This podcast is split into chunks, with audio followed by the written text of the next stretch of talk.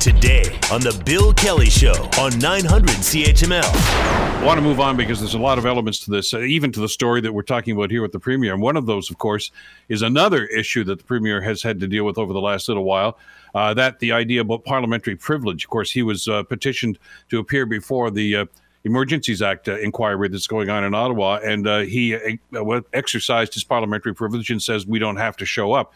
Uh, which went under investigation, and of course, the uh, result of that and the uh, journey the, of that long legal journey came the other day, and the commission came up with an interesting idea here. Now, there's been a lot of people trying to interpret this, and uh, I think one of the best pieces that kind of tells you where we are and what this all means uh, comes from our next guest.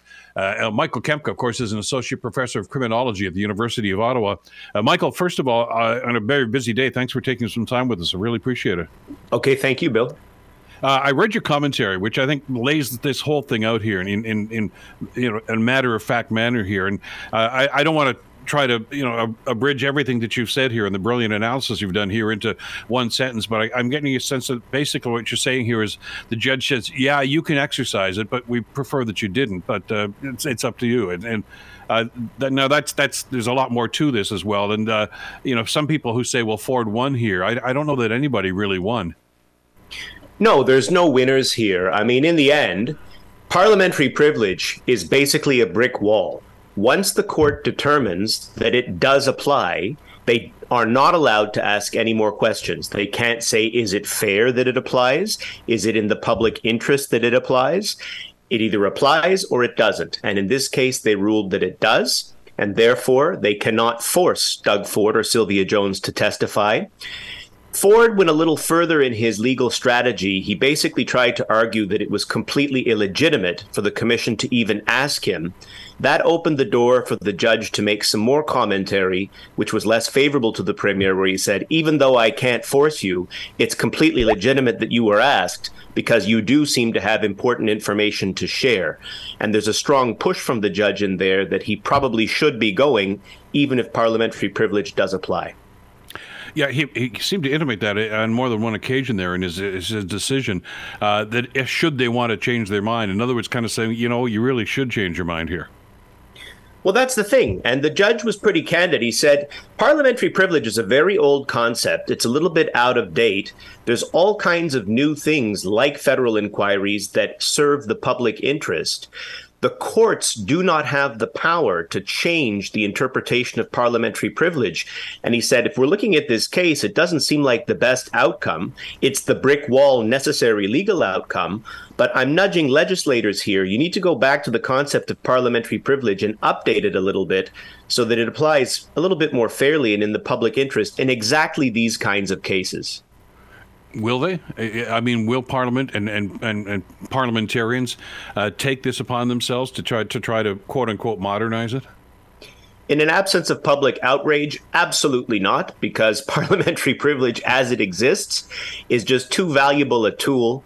Uh, it's mutated into a thing that mostly protects the interests of the parliamentarian as opposed to its original intention to protect the ability of the parliamentarian to serve the public interest.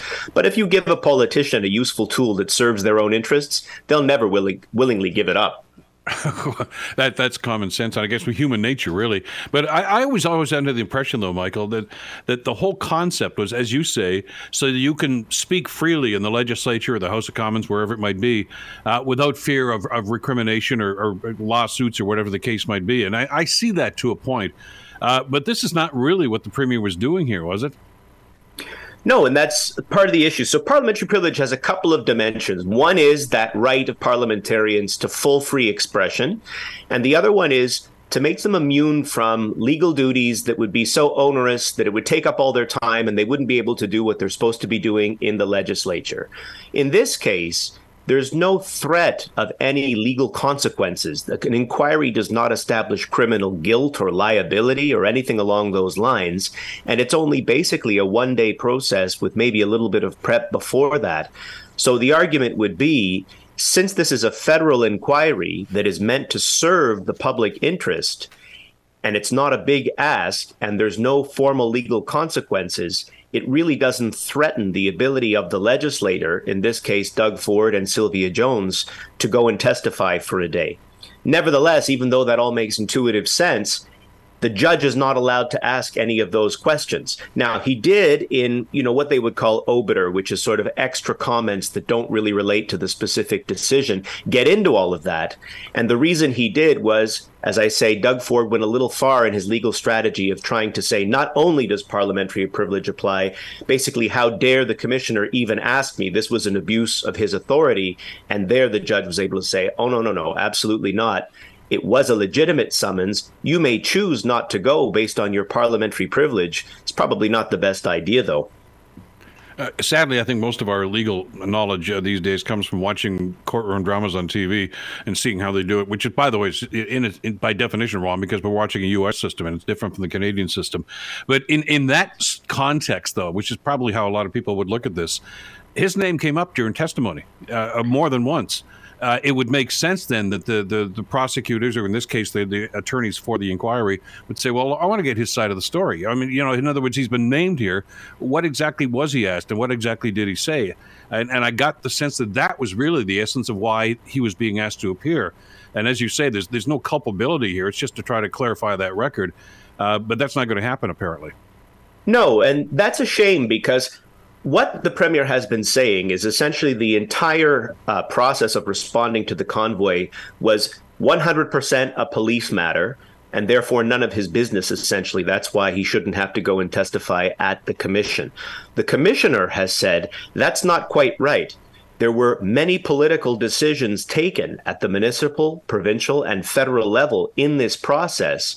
For example premier you decided not to attend meetings with the city of Ottawa and the federal government, trilateral meetings, to try to work out what to do about this problem.